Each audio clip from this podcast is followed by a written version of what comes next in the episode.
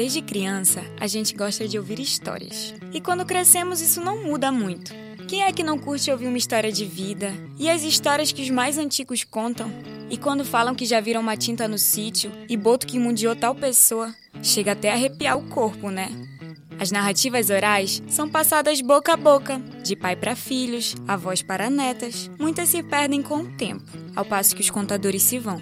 Mas o projeto Ifinopap, em seus 25 anos de existência, já coletou mais de 5 mil narrativas orais em toda a Amazônia paraense. Gravação feita no dia 5 de março de 1995, às 7h45, no bairro do Samamapara. E o Conto Ribeirinho, a nova série de podcasts da Nacuia, que estreia dia 15 de fevereiro, tem a missão de resgatar essas histórias para que se mantenham vivas no imaginário popular e tecendo a vida dos amazônidas.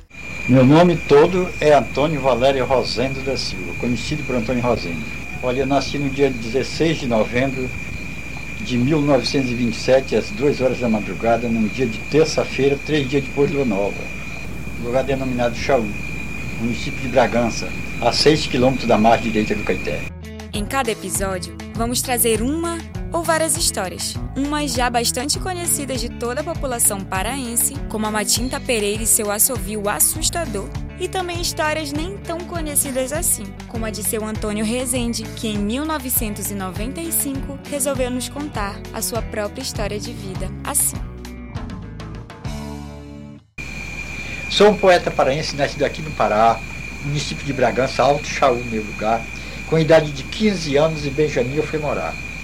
Com 20 anos de idade, resolvi me casar. Uma cabocla bonita começou a me namorar.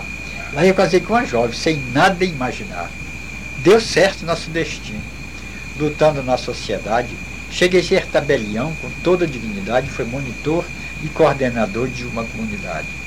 A esposa que arrumei nunca me deu prejuízo Tivemos em concepção nove filhos, todos vivos, duas filhas e sete filhos inteligentes e ativos.